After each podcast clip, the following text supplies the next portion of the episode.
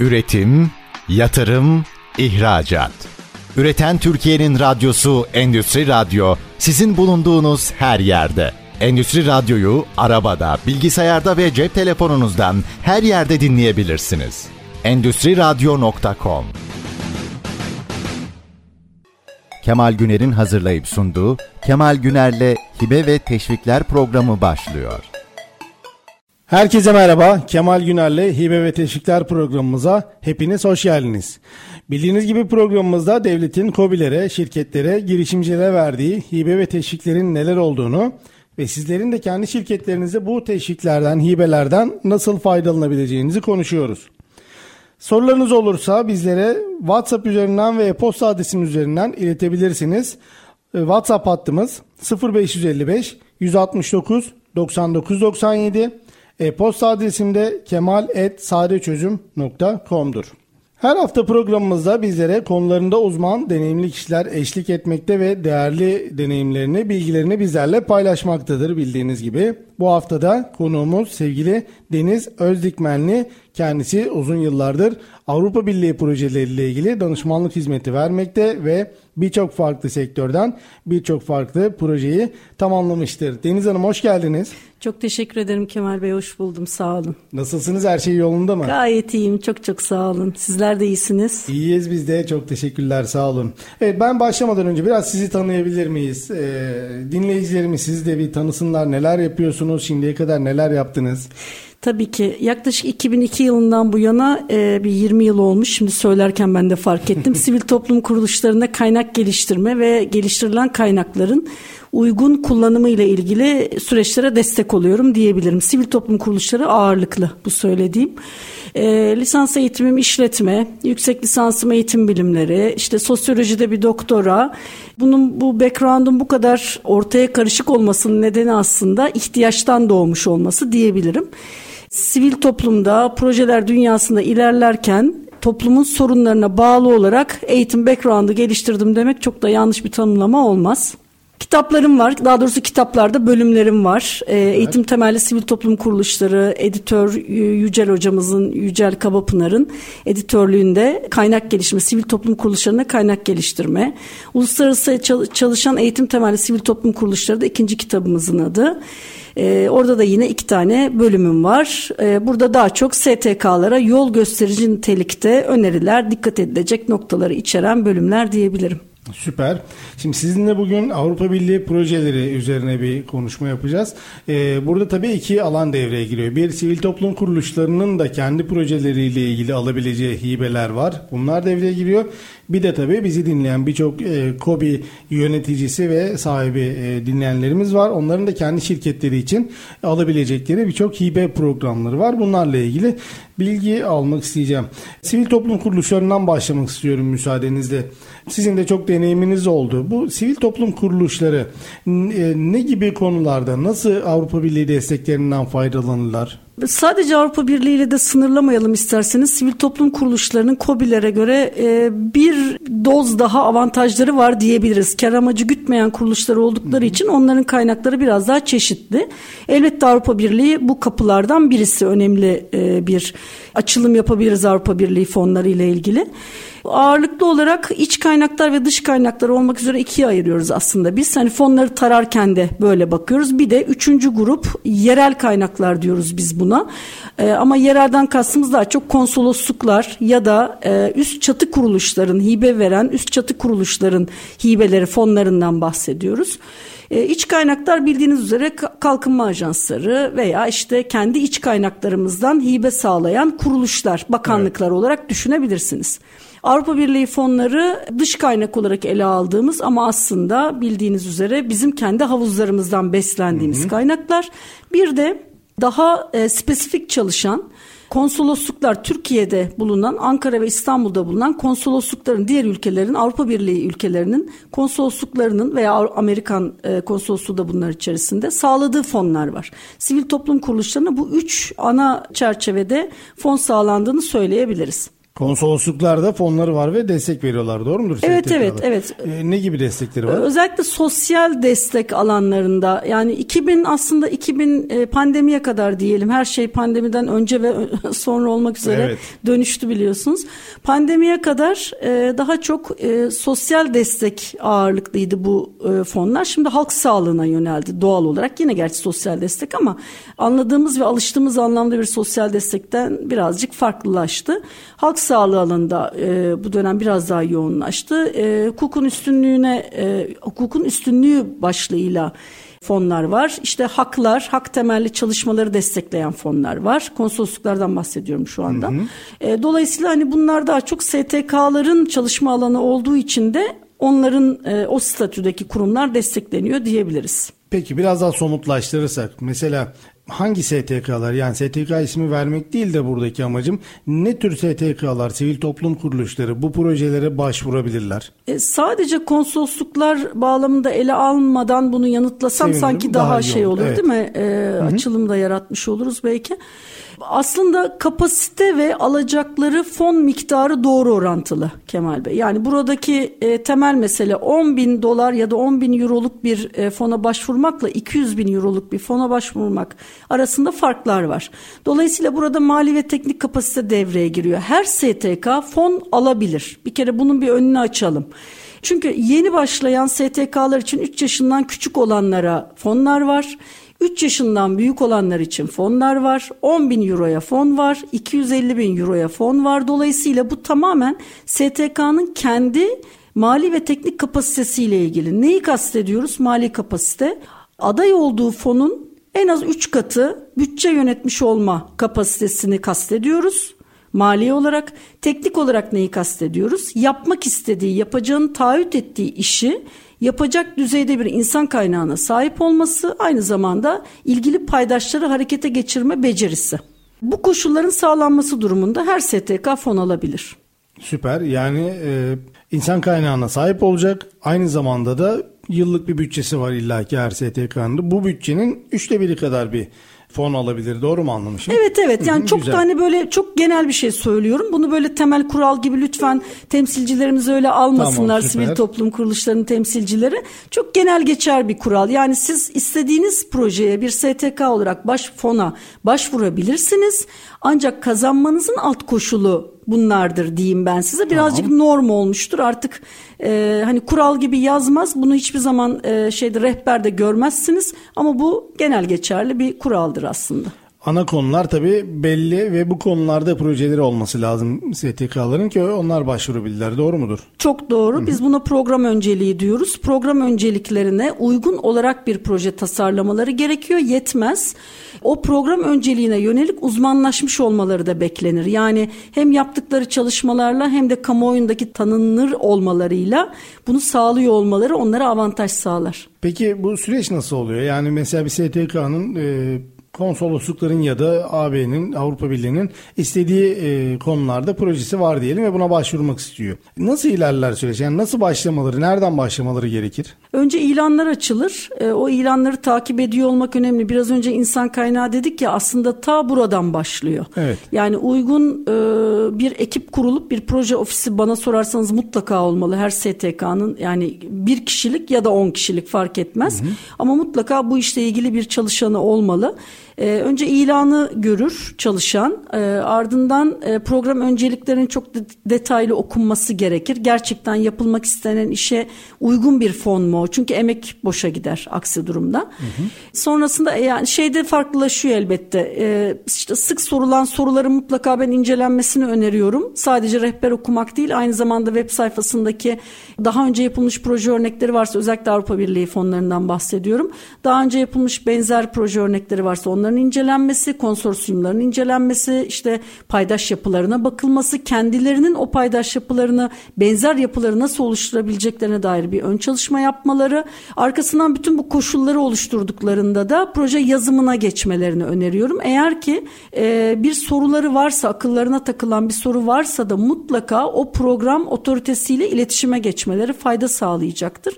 Bu telefonla veya yüz yüze olabilen e, bir iletişim biçimi değildir.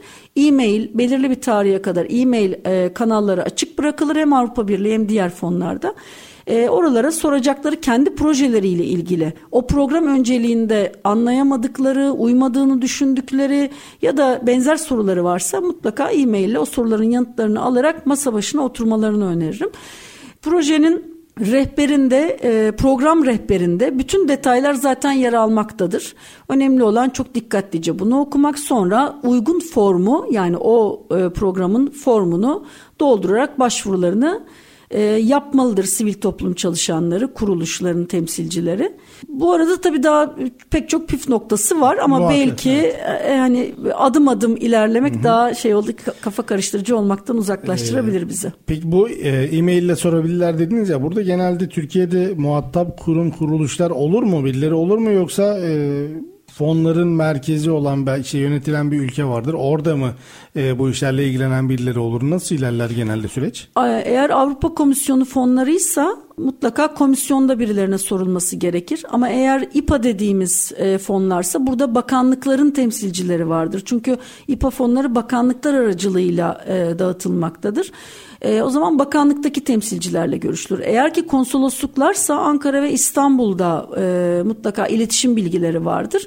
Hatta konsoloslukları bir miktar e, kenarda bırakarak e, diğerlerine göre yüz yüze görüşmek de mümkün olabilir. Özellikle İstanbul ve Ankara'daki STK'lar direkt konsolosluktan randevu alarak gidebilirler ve e, açılan programla ilgili görüşmelerini yetkilileriyle yapabilirler. Ama diğerleri dediğim gibi e-mail yoluyla olmalıdır. Bu konularda İstanbul ve Ankara'daki STK'lar biraz daha şanslı ve biraz kolay ulaşabilir diye, diyebiliriz değil mi? Biraz daha her zaman olduğu gibi diyelim. evet yani tabii birisi başkent, diğeri de aslında eh, politik olmayan başkent. Yani diğer her konuda başkent. Çok doğru. İstanbul tabii. Ama evet. burada hemen bir şey söyleyeyim mi Kemal Bey? İyi gelecektir diğer illerdeki STK'larımıza fon sağlamak anlamında diğer illerimiz Ankara ve İstanbul'dan daha şanslıdır. Daha avantajlı değil mi? Daha avantajlıdır. Çünkü daha az başvuru gider. O bölgedeki ihtiyaçların giderilmesiyle ilgili fon sağlayıcılar daha isteklidir açıkçası. Dolayısıyla da e, o, biraz daha şanslıdır İstanbul, Ankara hatta İzmir'i bile biraz dışarıda bırakıyorum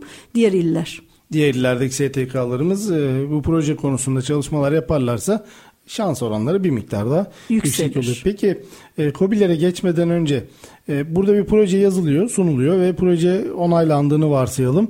E, bir bütçesi oluyor. Devlet yani daha doğrusu Avrupa Birliği'nin işte fonları ya da kuruluşları diyor ki biz bu projeye şu kadar bir bütçe vereceğiz. Bu genelde hibe mi olur bu arada? Evet hibe olur. Yani bu burada şu an şu ana kadar konuştuğumuz bütün fonların tamamı yani benim en azından bilgi aktarmaya çalıştığım e, alanlarda e, hepsi hibedir. Yüzde yüz hibedir. Hibe yani olur. şöyle yüzde yüz demeyelim eş finansman denilen bir şey var. Biraz belki onu açmak gerekir mi bilemiyorum. Ee, KOBİ teşviklerinde hibelerinde de varsa birazdan ikinci bölümde açarsak daha iyi olacak. Tamam eş finansman, eş finansman hepsinde Hı-hı. var. Aha, hepsinde var. Güzel süper yani şey nasıl oluyor peki? Genelde bizdeki COSGAP vesaire gibi projelerde proje onaylanırsa dahi daha doğrusu onaylanırsa zaten destek alınır.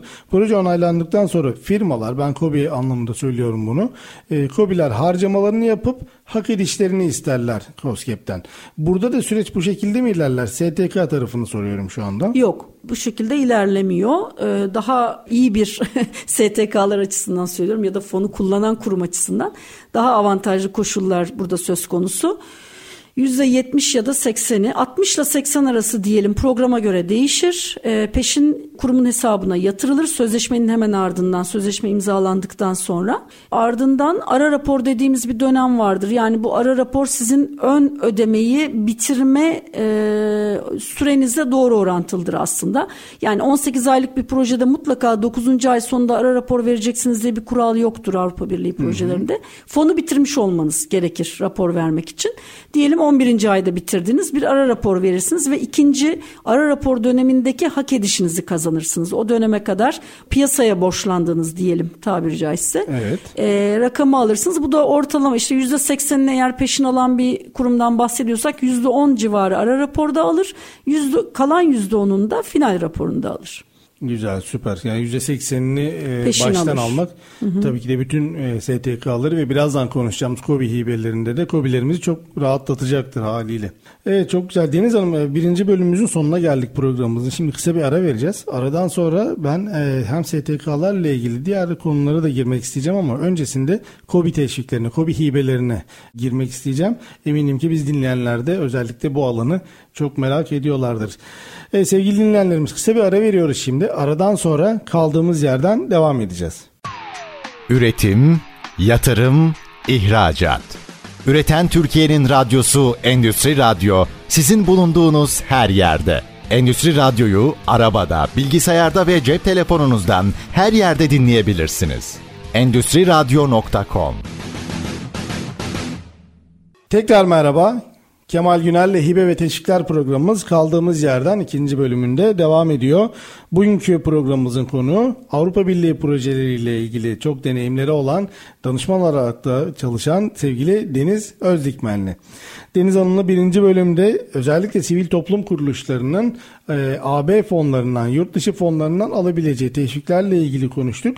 Bu konuya biraz da olsa devam edeceğiz ama öncesinde KOBİ teşviklerine, KOBİ hibelerine ben girmek istiyorum. Yani bizim sanayicilerimizin, KOBİ'lerimizin, e, küçük ya da orta ölçekli firmalarımızın veya büyüklerin alabileceği hibeler, teşvikler nelerdir? Özellikle Avrupa Birliği tarafından. Bu noktada ben Horizon Europe'u önereceğim. Ee, ölçeği ne olursa olsun COBİ'lerimiz için büyük avantajlar sağlayan bir program çünkü bu. Şu anda kaynak dünya bütün dünyada daraldı diyoruz fonlar dünyasında ama bu Horizon için geçerli değil. Ee, oldukça geniş ve orada hem miktar olarak hem fon başlığı olarak çok sayıda e, program var şu anda açık program var.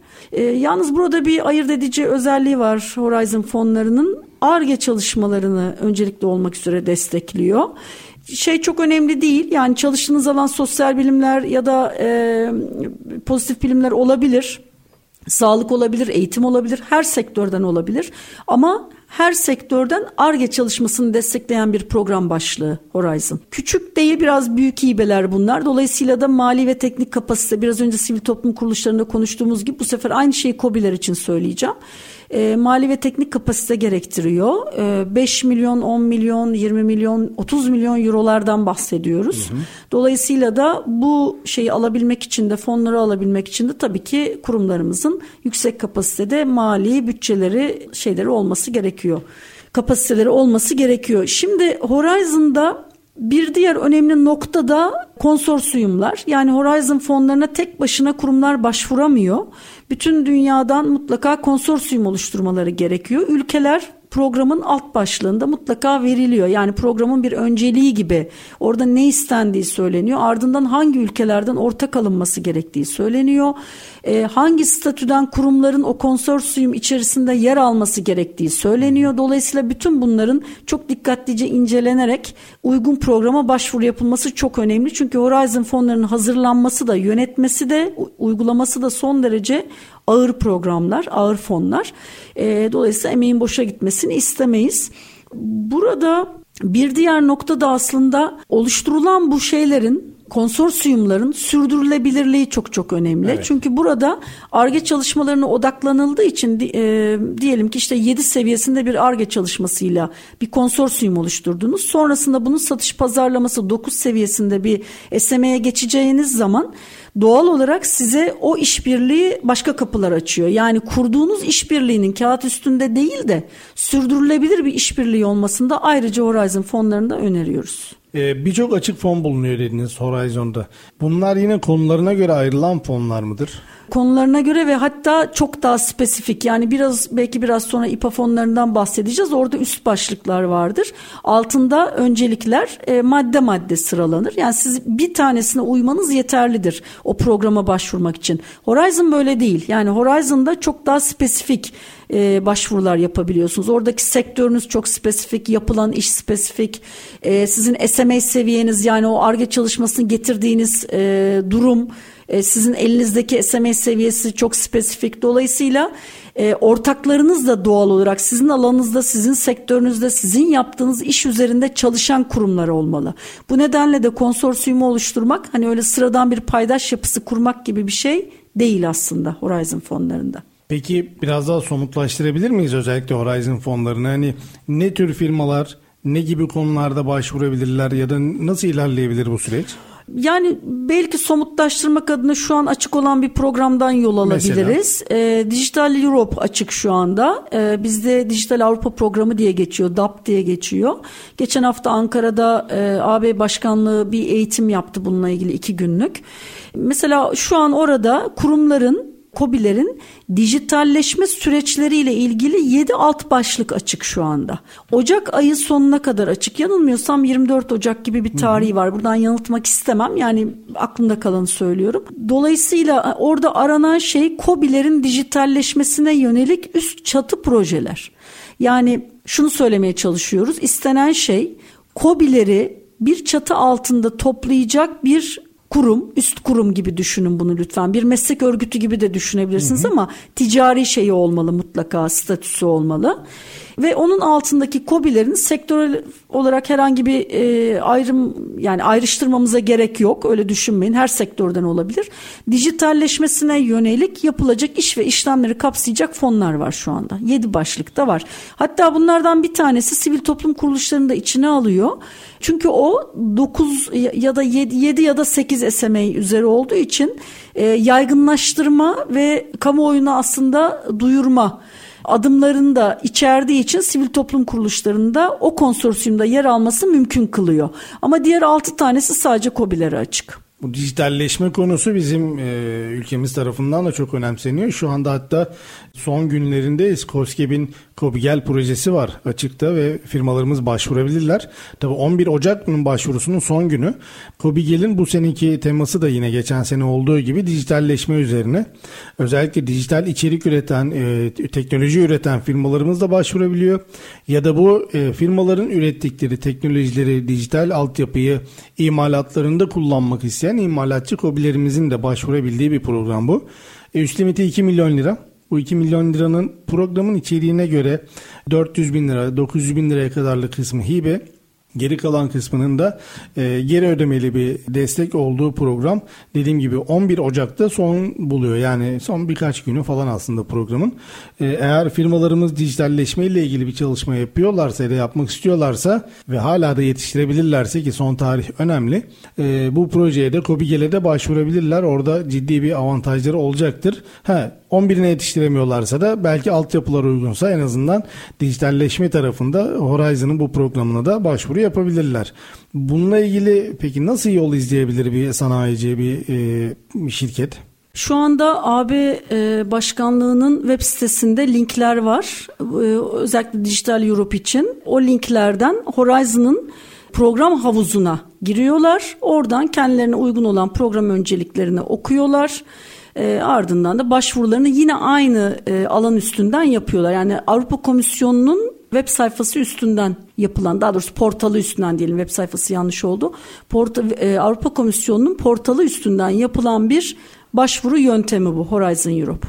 Ya kendileri okuyacaklar ya da sizin gibi konusunda uzman yıllardan beri projeler yapmış çalışmış güvenilir bir danışman bulup aslında onunla beraber ilerlemeleri belki de işleri çok daha fazla kolaylaştıracaktır. Yani tabii burada şimdi kendi ne diyeyim reklamımızı yapıyor gibi olmak istemem ama Horizon Europe fonları gerçekten bir danışman e, nezdinde hazırlanması kuruma avantaj sağlayacaktır. Yani kaynak anlamında da avantaj sağlayacaktır. Ama tabii bunun yanına şunu söylemem lazım. Uluslararası çalışmalar yapan, diğer Avrupa Birliği ülkelerinde e, çözüm ortakları olan, ARGE çalışmalarında zaten bu konsorsiyumları oluşturmuş bütün KOBİ'ler büyüklüğü fark etmeksizin Horizon Europe'a ya da Dijital Europe'a başvurabilirler. Yani bununla herhangi bir danışmana ihtiyaç duymayabilirler. Ama yeni başlayacak kurumlarımız için kesinlikle danışmanlık öneriyorum. Kendileri de yapabiliyorlar aslında değil tabii mi? Yani ki, yapabilirler tabii ki. ama yapabilirler. aslında bizim e, hibe teşviklerimiz için de bu geçerli. Yani yurt içi hibe teşvikleri için de biraz daha geçerli. Firmalarımız kendileri bu süreçleri yönetebilirler. Az önce sizin dediğiniz gibi bu işleri yönetmek için yeterli e, zaman ve insan kaynakları varsa kendi işlerinde bu işleri yapabilirler. Ancak Bir de bu işin danışmanlık tarafı var tabii ve bu tarafta e, göz ardı edilmemesi gereken bir konu. Çünkü bir firma belki ilk defa ya da ikinci, üçüncü kere bir işe girişiyorsa hibe teşvik anlamında söylüyorum. E, bir danışman e, yıllardan beri tecrübesi varsa eğer tabiri caizse işte denizde çırpınmaya benzer. Sizde program öncesinde konuştuğumuz konu aslında. Yüzme öğreniyoruz ve denize girip çırpınıyoruz ya da bizim yerimize birisi de yüzebilir. Zaten yıllardan beri çırpınmış, o suda bir, birkaç kere boğulmuş, çıkmış. Nerelerde çekme var, nerelerde dalga var bunları aslında bilen bir yapı var. Yine yine diyorum firmalar kendileri de yapabilirler ancak bir danışmanla özellikle bu e, sizin ilgi alanınıza gelen Avrupa Birliği fonları bizim hiç alanımız olmadığı için hani ülke olarak da bilmediğimiz için e, bir kere dilini bilmiyoruz. E, dilini bilmeme, bilmemekten kastım İngilizce ya da yabancı dilden bahsetmiyorum. Onun bir jargonu bir Kesinlikle. kelime havuzu var. Kesinlikle. Onları bilmek çok çok daha önemli. E, o yüzden özellikle firmalarımızı Özellikle de bu işlere ilk defa girecek firmalarımızı güvenilir, bilindik, tanıdık, e, daha önce bu konularda deneyimleri olan danışmanlarla da çalışmalarını buradan da tavsiye ederim. Kesinlikle satır araları var Kemal Bey çok önemlidir. Satır aralarını gerçekten eğer boğulmadıysanız doğru okuyamazsınız. Evet. E, bu anlamda size katılıyorum. Evet o çok önemli çok hızlı sonuçlar da aldırıyor tabii ki de. Peki İPA 3'ten bahsettiniz.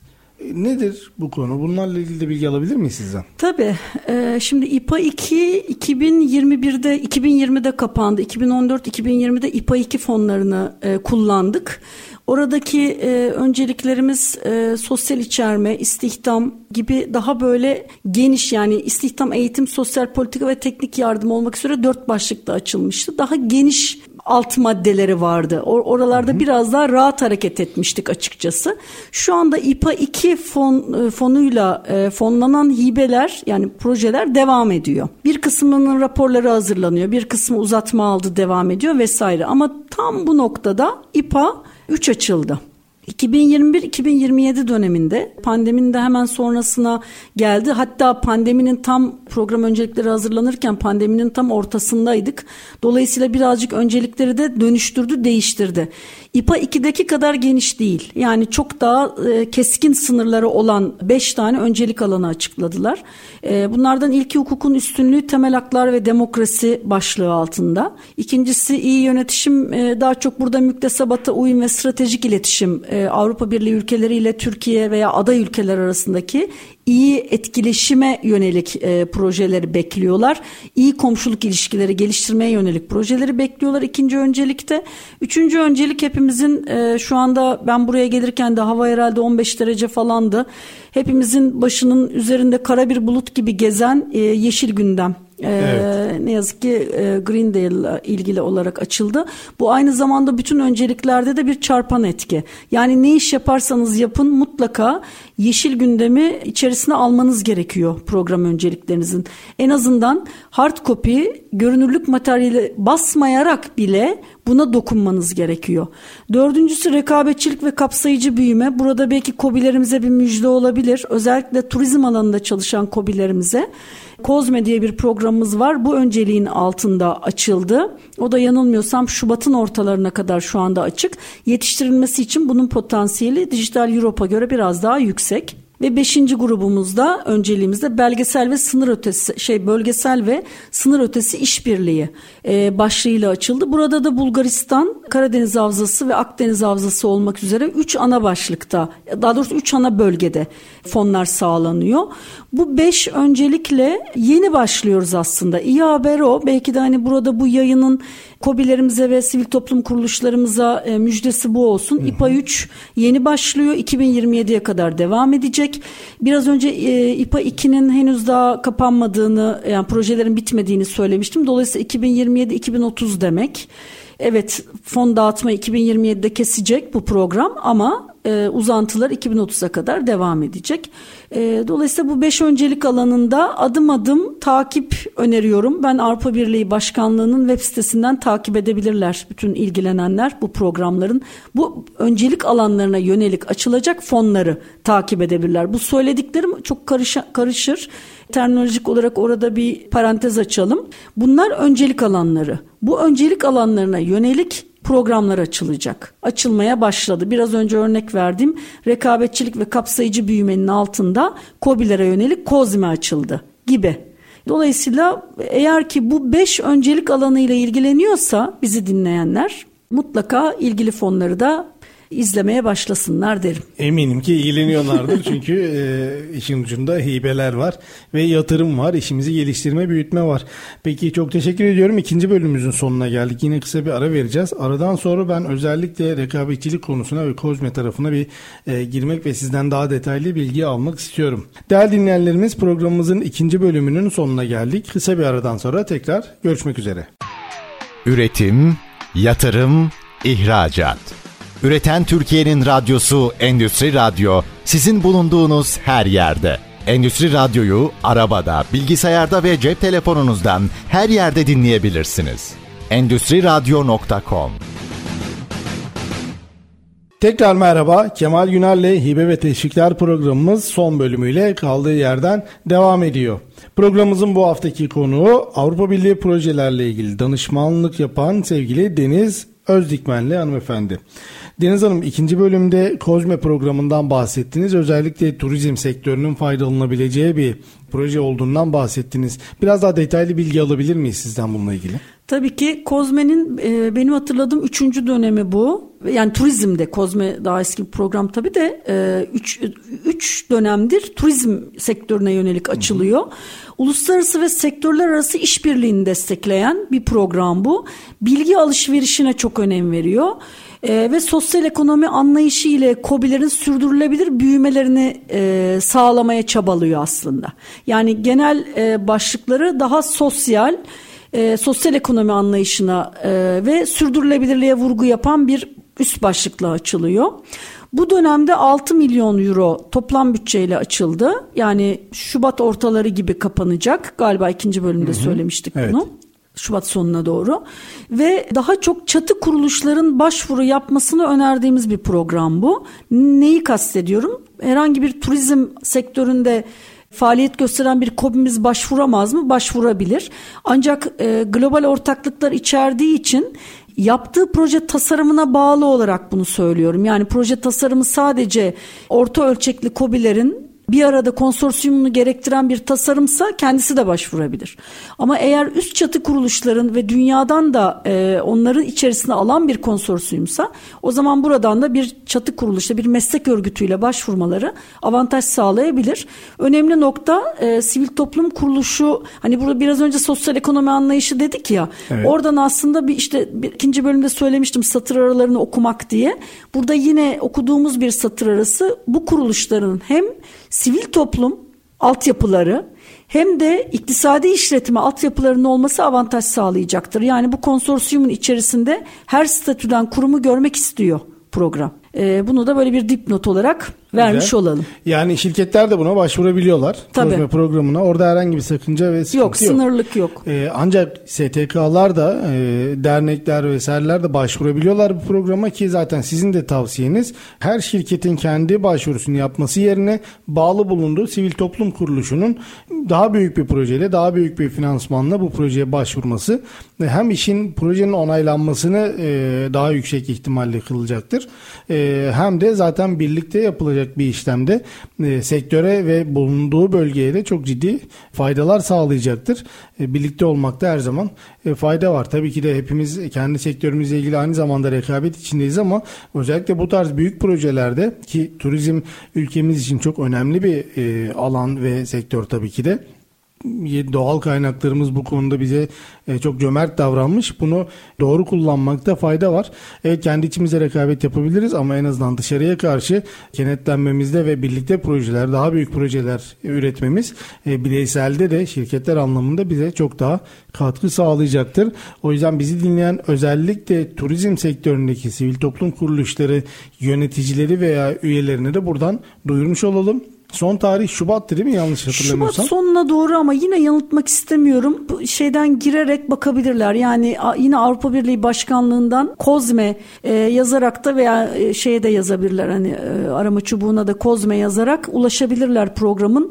Ama Şubat sonu gibi hatırlıyorum. Yani daha zaman var buna.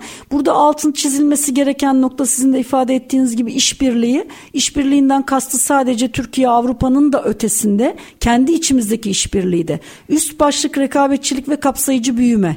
Dolayısıyla burada işbirliğiyle büyümekten bahsediyoruz. O yüzden de geniş konsorsiyumların bu programa başvurmasında avantaj var. Peki e, siz bir rakamdan bahsettiniz aslında 6 milyon euro gibi bir bütçesi var. Toplam Ancak bütçe. bu toplamda e, başvuran projelere yani onaylanacak projelere dağıtılacak rakam aslında. Biraz daha böyle somutlaştırabilir miyiz aslında projeleri? Yani mesela bir e, turizm sektöründeki büyük bir şirket veya e, bir STK, sivil toplum kuruluşu bu projeye başvurdu diyelim. E, proje hani ne minvalde olabilir? Hani içeriği, konu başlığı, altyapısı ne olabilir? Ya da hangi konularda ne kadarlık harcamalısını e, bu proje kapsamında finansını sağlayabilir? Sadece Kozme özelinde yanıtlamayalım da isterseniz açarak Çok birazcık ele alalım bu konuyu. Bütün uygun ve uygun olmayan maliyetler olmak üzere iki grup iki grup maliyetimiz var projeleri yürütürken. Uygun maliyetlerin ne olduğunu ve hangilerinin uygun olmayacağını bütün programlar açıkça yazar. Hatta bunları e, özel notlar olarak ele alırlar ve kutucuklar içerisinde yazarlar. Yani bu, bu çok önemli bir noktadır ki bütçenizi hazırlarken bu e, püf noktalarından birisidir. Dikkat etmeniz gerekir uygun olmayan maliyete bütçenize dahil etmemeniz adına. Şimdi burada da ne tür projeler olması gerekir dediğinizde bu hani dedim ya biraz önce altını çizmek önemli. İşbirliği, bilgi alışverişi, uluslararası ve sektörler sektörler arasında bir işbirliğini de önerdiği için e, örneğin kültür turizm mesela sağlık turizm yani ne yaptık şu anda iki sektörü bir araya getirdik veya üç sektörü bir araya getirebilirsiniz. Yani buradaki anahtar kelime hani o altı çizili yerlere e, aslında dikkatlerini çekmek isterim başvuru yapacak kobi temsilcilerimizin. Tabii bunun için beslenmek çok önemli Kemal Bey. Yani bizler de aslında besleniyoruz. Bize de çözüm ortağı olarak kapımız çalındığında ne yapıyoruz? Siz de biz de. Biz de başkalarının kapılarını çalıp o sektörden beslenmeye Evet. çalışıyoruz. Yani evet proje hazırlamakta uzmanız ama sağlık sektöründe uzman değiliz. Ne yapıyoruz? Sağlık sektörünün kapısını çalıp oradan besleniyoruz. Ben burada aynı şeyi e, kurumlarımıza da önereceğim. Yani proje hazırlamayı düşünen bütün kurumlarımız mutlaka işbirliği yapacakları nedir? Kültür turizmi mi yapacaklar diyelim ki. İşte dört ülkeyi mi alacaklar bunun için? Ki ülkeler zaten belli Kozme programında çok net olarak veriliyor. Türkiye artı 3 ülke alınacaksa o ülkelerdeki sektör temsilcileriyle mutlaka artık hayatımızda bir de e, sanal toplantılar çok Ya, yoğunlaştı biliyorsunuz. E, mutlaka onlarla görüşmeler yapsınlar. Burada mutlaka kendi turizm sektörünü hangi sektörlerle eşleştirebileceklerine kendileri ilk önce bir ön çalışma yapsınlar. Sonra oralardan beslensinler ve en uygun projeyi hazırlayarak başvursunlar. Çünkü bu 6 milyon euro dediğim e, rakamın içerisine muhtemelen 8 ya da en fazla 10 proje girecektir. Yani büyük bir fondan bahsediyoruz. Dolayısıyla da e, en iyilere gidecektir. En iyi olmak için de arka planı iyi çalışmak lazım. Yani 6 milyon euroyu e, 10 projeye dağıtsalar aşağı yukarı proje başına 600 bin euro gibi bir Evet, e, ortalama. limit olacaktır. E, bu da tabii döviz kurunun şu anki durumunu hesaplarsak Türk lirası bakımından ciddi bir rakama ulaşacaktır. Eminim e, bunun birçok turizm alanına, sağlık turizmi, kültür turizmi, yaz, kış turizmi e, bunların hepsine de bir- birçok katkısı olacaktır. Umarım bizi dinleyen özellikle turizm alanındaki sivil toplum kuruluşu yöneticileri veya firma yöneticileri de bu fırsatı değerlendirirler. Yine İnşallah. hatırlatalım. Tarihlerine sizler tabi internetten araştırıp bakarsınız ama Şubat ayı- ayının sonuna doğru bir son günü var. Tabi bizler e, derler ya Türk mantığıyla, Türk kafasıyla son günlere bırakırız birçok şeyimizi. Son günlere bırakmayın. Eğer böyle bir niyetiniz varsa şimdiden başvurup projelerinizi hazırlayın. Bir proje bittikten sonra üstünden geçiyoruz. Tekrar bir revize ediyoruz. Unuttuğumuz yerler oluyor. Düzeltmek istediğimiz yerler oluyor.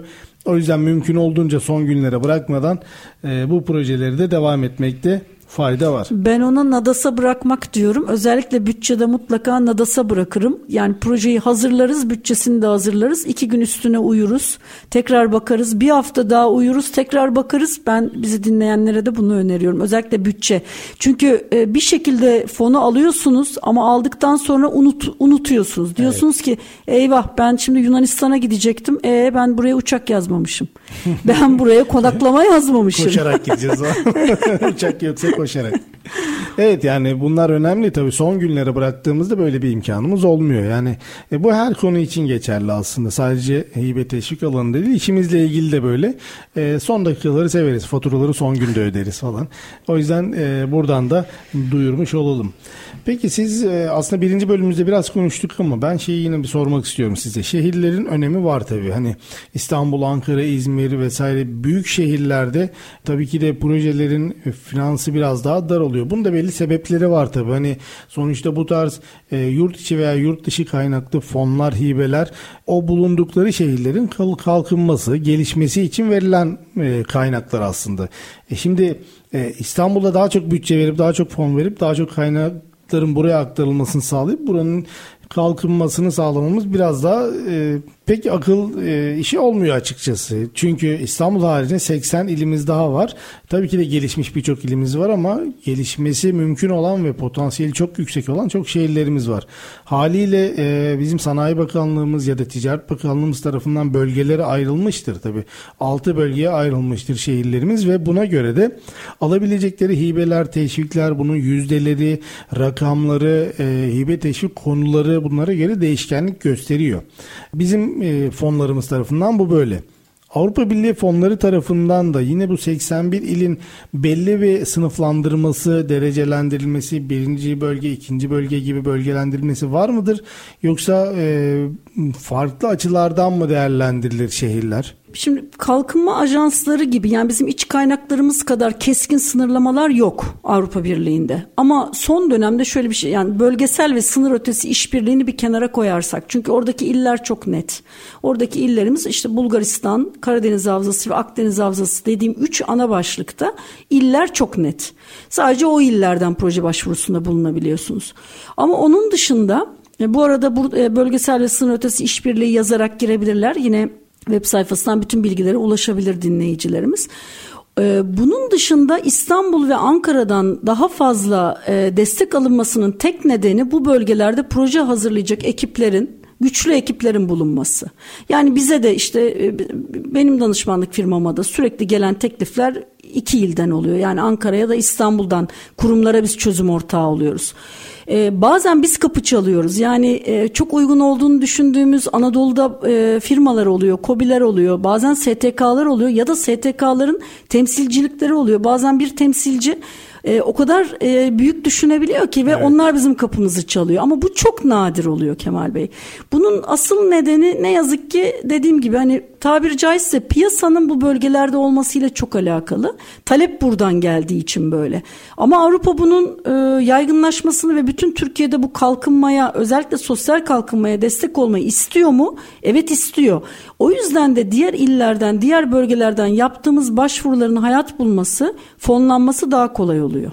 Burada biraz daha şey düşünmek lazım galiba. Büyük düşünmek lazım. Yani bize olmaz, biz yapamayız, yapsak da alsak da yürütemeyiz gibi düşünmemelerini öneriyorum ben. Özellikle STK'lara. E, çünkü fon alındıktan sonra mutlaka yürütülüyor. Yani elbette ki püf noktaları var. Elbette ki dikkat edilmesi gereken, elbette ki kırmızı çizgiler var. Yani bütçenin uygun kullanımı, bir sonraki Avrupa Birliği fonunu alıp alamayacağınızla ilgili çok belirleyici. Çünkü özellikle suistimallerin olmaması. Bunlarla ilgili tabii ki püf noktaları var ama biz zaten zamanı geldiğinde e, o projeyi biz hazırlamadıysak bile işte buradan açık şu an ben çağrı yapıyorum. İstedikleri zaman arasınlar ve STK'lara gönüllü destek olalım her zaman. E, büyük düşünsünler, yapabileceklerini düşünsünler, başvursunlar. Kobiler için bu risk zaten daha az. Çünkü onlar kar amacı güden kuruluşlar evet. ve e, somut şeyleri var. Somut performans göstergeleri var. Çalıştırdıkları kişiler elbette ki sivil toplum kuruluşlarına göre daha nitelik anlamında, iş niteliği anlamında söylüyorum bunu. Elbette ki daha şey, e, profesyonel kadrolar. Onlarda bu risk daha da az ama yine de onların da eğer takıldıkları e, baş edemedikleri şeyler olursa bizler buradayız. Sizler bizler buradayız. Aynen öyle. Benim çok sevdiğim, çok değer verdiğim hocam var Ahmet Şerif İzgören. Çok önemli büyük bir e, yazar ve eğitmendir. E, çok da severim Kendisine buradan da selamlar Selam gönderelim. Olsun. O e, Anadolu'da tabii birçok hurma kuruluşa, köye, derneğe gidip gönüllü seminerler, eğitimler, çalışmalar da yapıyor. Onun hep seminerlerinde anlattığı bir şey var. Bir yere gider bir şey anlatırız. İşte bunu böyle yapalım, şunu şöyle yapalım. Heyecanla anlatırsın. Bizim burada olmaz o işler falan derlerdi. Yani bizim burada olmaz demeyelim. Yani her yerde demeyelim. olabilir. E, 81 ilimizin 81 de çok kıymetli, çok güzel çalışmalar da var. E, o yüzden oradaki hem e, STK'lar, sivil toplum kuruluşlarına hem de şirketlerimize buradan duyurmuş olalım. Programımızın sonuna geldik. Yani çok e, hızlı da geçti aslında zaman. Ben sizden böyle birkaç cümleyle özellikle çalışma alanınız yani Avrupa Birliği fonları ile ilgili bir toparlama rica etsem. Olur. Ee, benim aklımda eş finansman kaldı. Son evet. bölümde konuşalım evet. demiştik. O evet. yüzden ben e, eş finansmanı bir mincik açıklamak isterim. Kurumların aldıkları hibe üzerinden belirlenen bir oranda ödedikleri kendi finansman as, finansmanları aslında bu. Yani biraz karmaşık anlattım ama 100 bin euro aldığınızda %10 eş finansmanı varsa 90 bin euro alacağınız anlamına geliyor bu. Yani siz 90 bin euro alıp 10 bin euro da siz koyuyorsunuz. Kamu kurumlarının burada bir parantez açalım hemen. Eş finansmanı özellikle devlet memurları üzerinden çalışan kadroları üzerinden eş finansman sağlayabiliyorlar. Bu büyük bir avantaj kamu kurumları için. E, sivil toplum kuruluşlarında da farklılaşan programa göre farklılaşan avantajlar var ama, ama COBİ'ler için bu direkt mali olması gerekiyor. Onu burada ifade etmek lazım. Eş finansman oranları sivil toplum kuruluşlarında her zaman daha düşük orandadır. %10'u 15'i geçmez. Ancak COBİ'lerde elbette ki bu %40'lara kadar çıkabiliyor. Yani 60'a 40 gibi fonlama programları olabiliyor. Dolayısıyla bu minicik bu açıklamayı bu her da programa göre değişebilir. Her tabii. programa göre değişiyor. Her programın kesinlikle her programın bir sonraki açılan döneminde bile değişebilir Kemal Bey. Doğru. O yüzden siz programa baktığınızda yani e, buradan bizi dinleyen bütün dinleyicilerimize e, ifade etmiş olalım. Programa baktığınızda sizden e, sizin ne koyacağınız, eş finansman olarak hangi oranda ne koyacağınız e, size orada tanımlanmıştır. Hazırlayacağınız bütçe üzerinden o oranı e, çevirerek kendi koyacağınız finansmanı buradan hesaplayabilirsiniz. Güzel. Ee, Avrupa Birliği fonları ile ilgili ne söyleyebiliriz? Büyük fırsat olduğunu söyleyebiliriz. 2021 ve 27 programının yeni açıldığını söylemiştik. Belki şu anda radyolarını yeni açanlar için bir kez daha yineleyelim. Önümüzde büyük bir fırsat var. Horizon fonları biraz daha geniş kapasitesi, mali kapasitesi olan kurumlar için geçerlidir. Ama İPA fonları biraz daha daha orta ölçekli e, kurumlarımız için de geçerli olduğu için ben İPA ve e, Horizon fonlarına kendi büyüklükleri bağlamında göz altında bulundurmaları, sürekli e, web sayfalarını kontrol etmeleri ve kendilerine uygun bir program açıldığında da mutlaka başvuru yapmalarını önereceğim. Evet Deniz Hanım çok teşekkür ediyorum programımıza katıldığınız için. Ee, çok verimli ve güzel bir program oldu. Ben teşekkür Umuyorum ederim. ki bizi dinleyenler de kendi şirketleri veya sivil toplum kuruluşları ile ilgili çok önemli bilgiler ve notlar almışlardır ve kendi hayatlarında, iş hayatlarında da bunları uygularlar. Umarım. Değerli dinleyenlerimiz programımızın sonuna geldik. Bir sonraki programımızda tekrar görüşmek üzere.